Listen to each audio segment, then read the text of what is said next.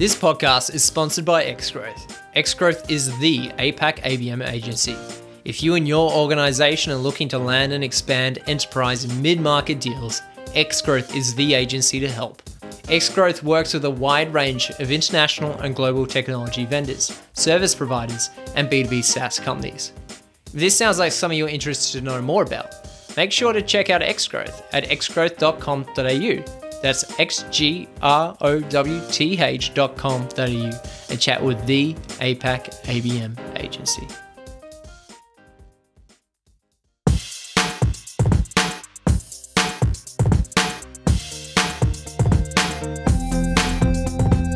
What's up, marketers, and welcome to another episode of the Growth Colony podcast.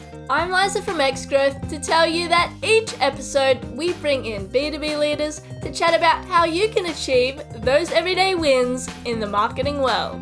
Whether you're new to the B2B game, working at a leadership level, or even just showing some interest, we know you'll love the episode. So grab a drink, get comfy, and enjoy the show. Hello, everyone. Welcome to another episode. I'm Shahin Hoda with Xgrowth, and today I'm talking to Natalie Miller, Head of Marketing, CX, and Corporate Communications at ReadyTech, about how can marketing take customer onboarding to the next level. On that note, let's dive in. Natalie, thanks so much for joining us. Thanks for having me. Really excited to be here. Yeah, same over here. Same over here. I think, you know, customer experience, customer marketing, is definitely an area that uh, is becoming a stronger focus for a lot of organizations, especially at this time where market is a little bit uncertain, and then the the focus becomes a lot stronger on existing customers and how can we increase share of wallet? How can we make sure that they they have a great time with us and reduce churn and and look at account expansion? So i want to start with why should marketing, from a marketing perspective, why should marketing get involved with customer onboarding? And what are your thoughts on that? Yeah, look, I think it, it comes back to if you think about the whole facet of marketing, it's really that disconnect between the upfront lead generation and then you kind of look further down the funnel and you're talking about retention marketing and and upsell and cross sell. And I think it's it's arguably the customer onboarding piece is arguably the most important part of a customer's journey with a company, particularly if you're working in the enterprise space or you know there's a significant implementation period tied to customer onboarding.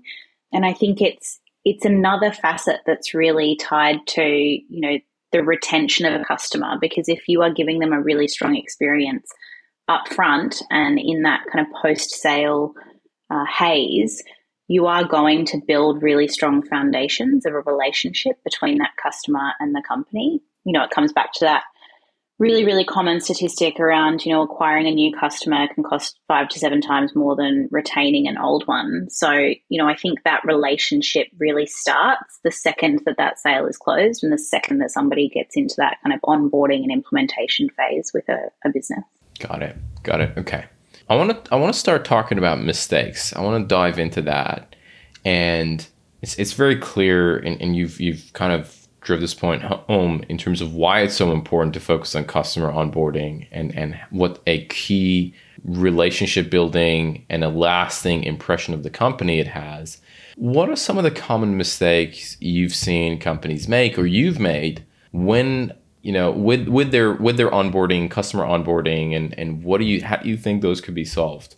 Yeah there's probably a few things here. I feel like if you're not able to be in sync with the customer or you start to just kind of push them through i guess a, a factory process it really starts to drive disconnect. And that lack of personalization or relatability even if it's just about having somebody that understands some of the background of that customer and where they came from and you know why they're trying to solve i'm thinking from a technology perspective here but you know why they're trying to use your technology to solve a problem in their company it can really start things off on the wrong foot.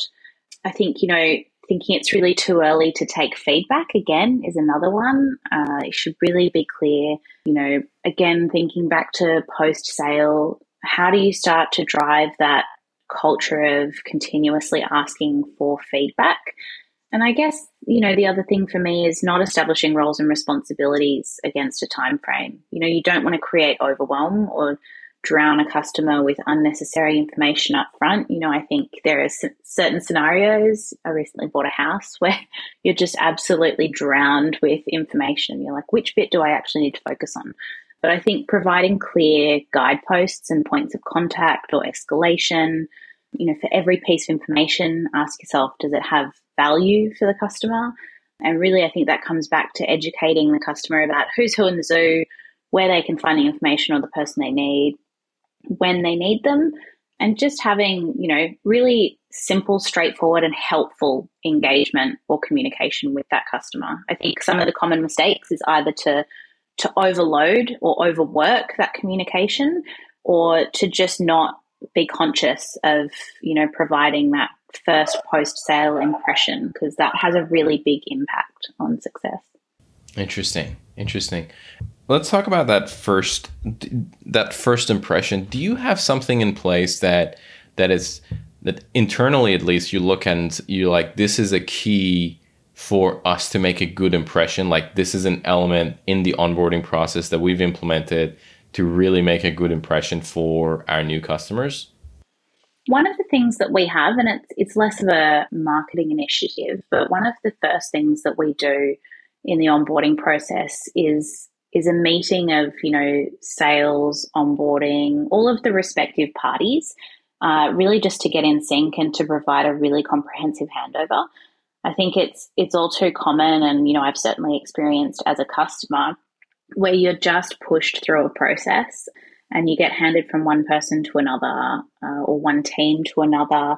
And you know it really just becomes a matter of almost re-explaining who you are and you know why you bought that tech or or you know what you need from that next team. And and it's a little bit less kind of established as a, a process so i think that's really important it's you know being able to get all the right people together to ensure that you are establishing who's who and you know this is the journey that you're about to go on got it so get get get all the right people in place and and then the communication was another thing that you touched on can you elaborate a little bit more on that? You talked about, you know, you got to be careful not to overwhelm the customer. Um, the, the points are clear.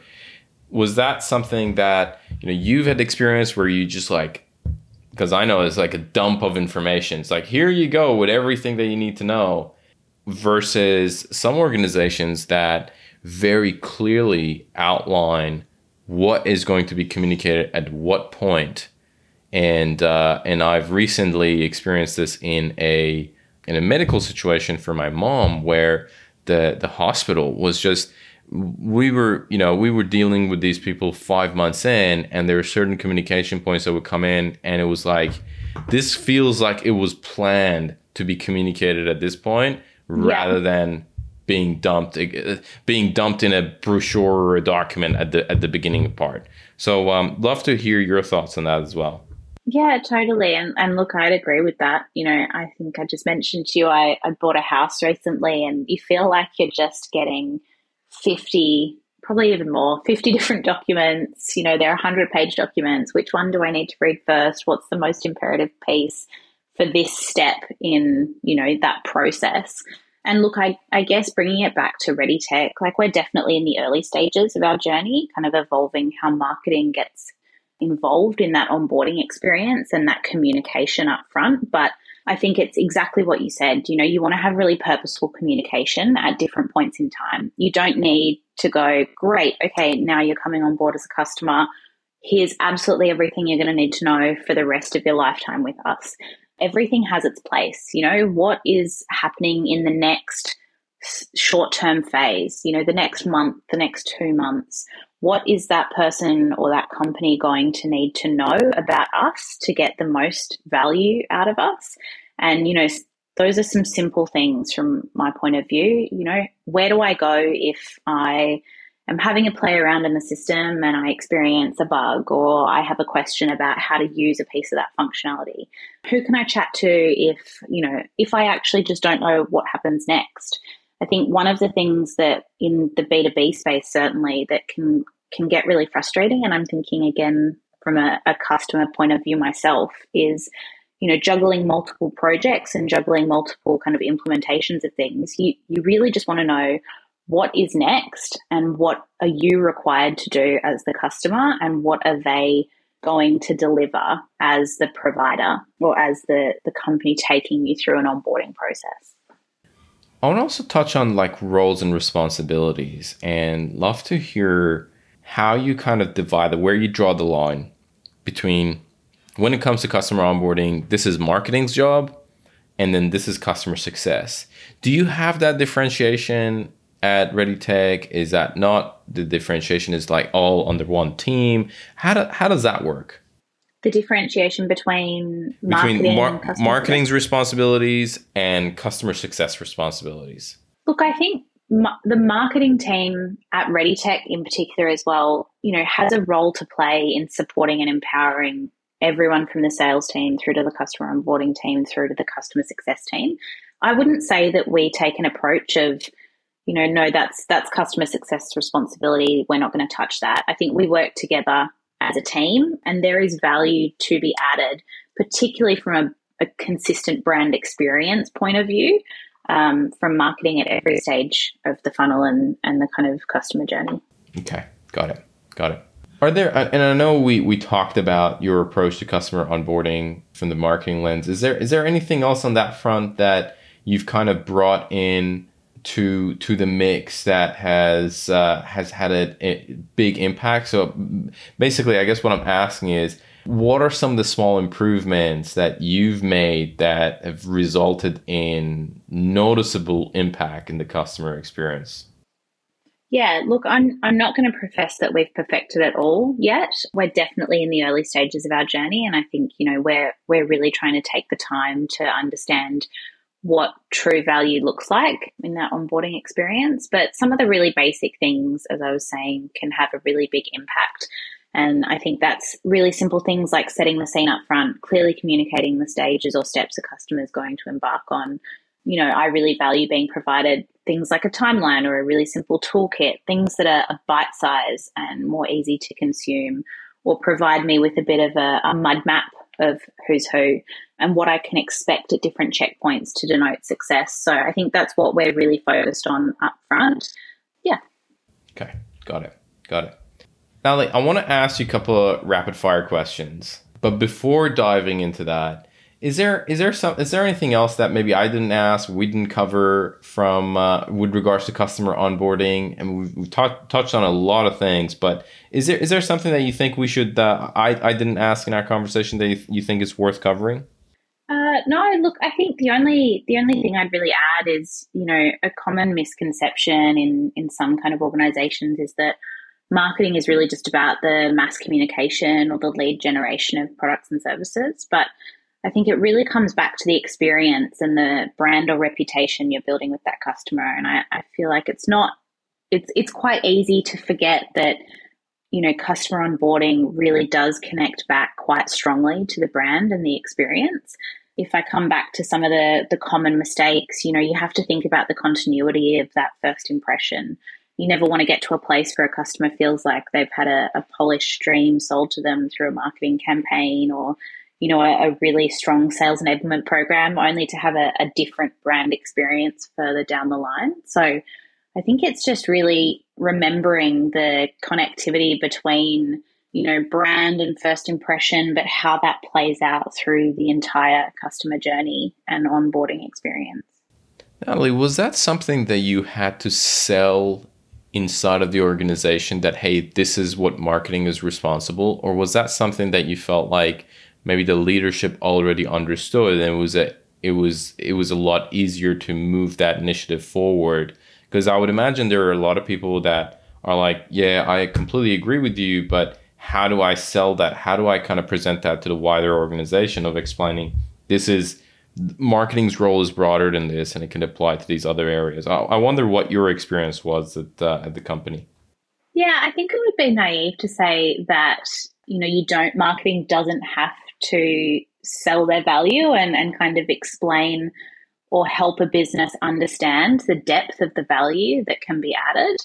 I think that, you know, ReadyTech does a phenomenal job of, of being really open to experimenting and, and trying new things and exploring new ways to add value as a very kind of customer centric organization. So I think it was more about, you know, you don't know what you don't know and and if there is more value that can be added from the marketing team, like let's let's make it happen.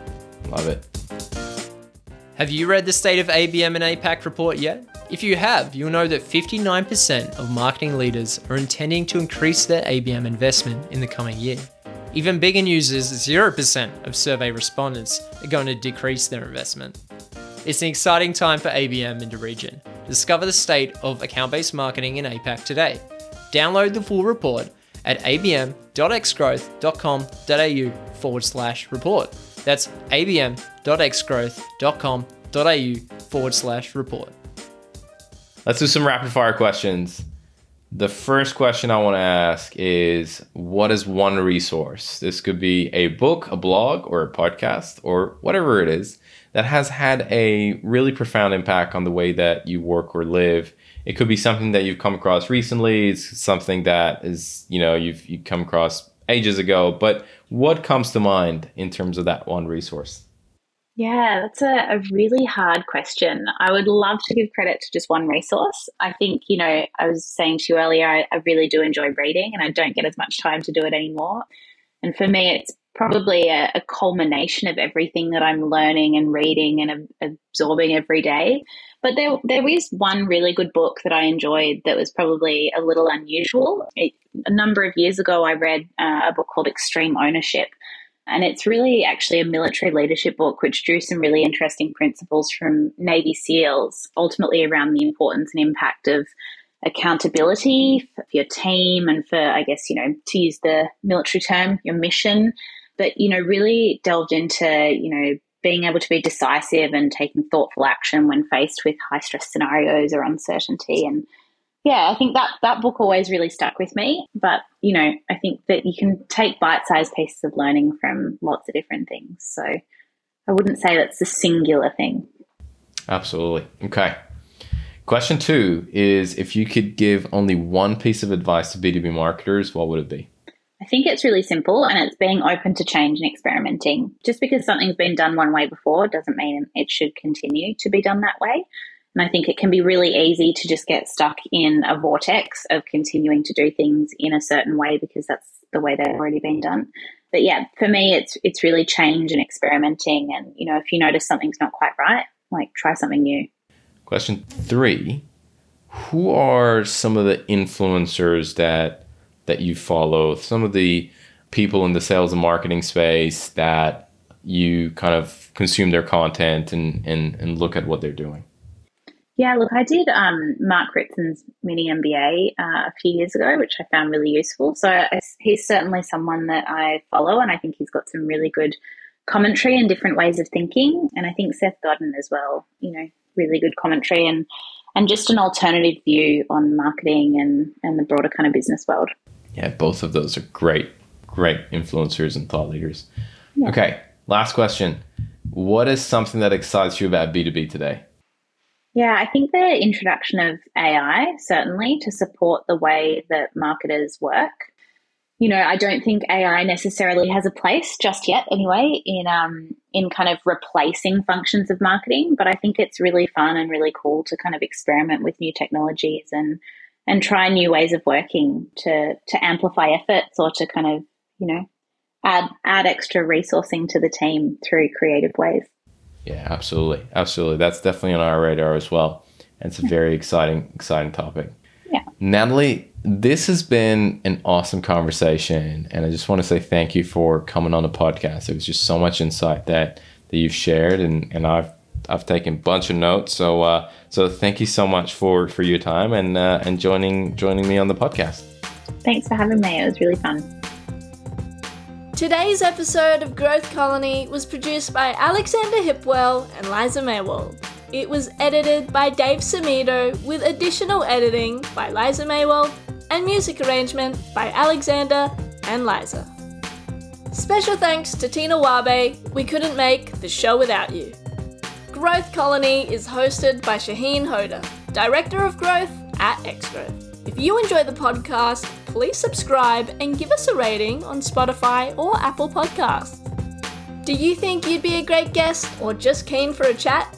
Send through an email at podcast at xgrowth.com.au. That's podcast at xgrowth.com.au.